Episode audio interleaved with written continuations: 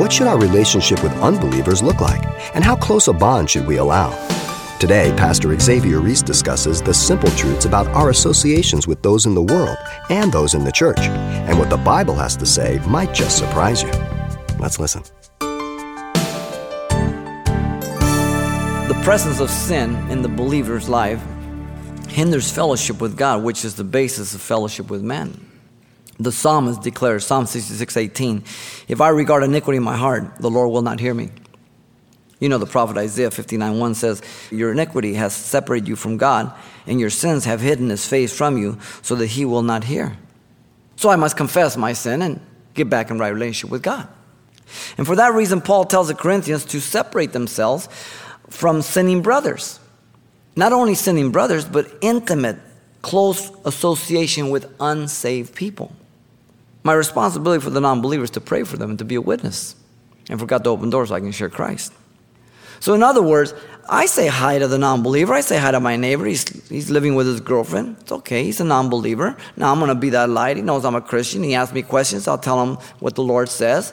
But if he says, hey, listen, you like a Coke? Oh, no, I can't have a Coke. You're a non-believer. No, I don't say. I say, yeah, sure, man. And I take that opportunity. But if you come to me, and I know you're in fornication or adultery or something like that, and you've been told about it, and you say, hey, X, let's go out to lunch. I say, no, I really can't. If you've been warned and approached, then I'm not to have anything to do with you until you turn from your sin. Now, Christians don't practice that today. So we've got churches full of sinners who are saints. In 2 Corinthians 6:14 and 18, he speaks about the non-believer. Do not be unequally yoked together with unbelievers, for what fellowship has righteousness with lawlessness, and what communion, koinonia, has light with darkness? And what concord has Christ with Belial, or what part has the believer with an unbeliever?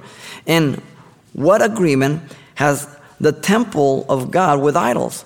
For you are the temple of the living God. As God has said, I will dwell in them and walk among them. I will be their God, and they shall be my people. Therefore, come out from among them and be separate, says the Lord. Do not touch what is unclean, and I will receive you, and I will be a father to you, and you shall be my sons and daughters, says the Lord Almighty.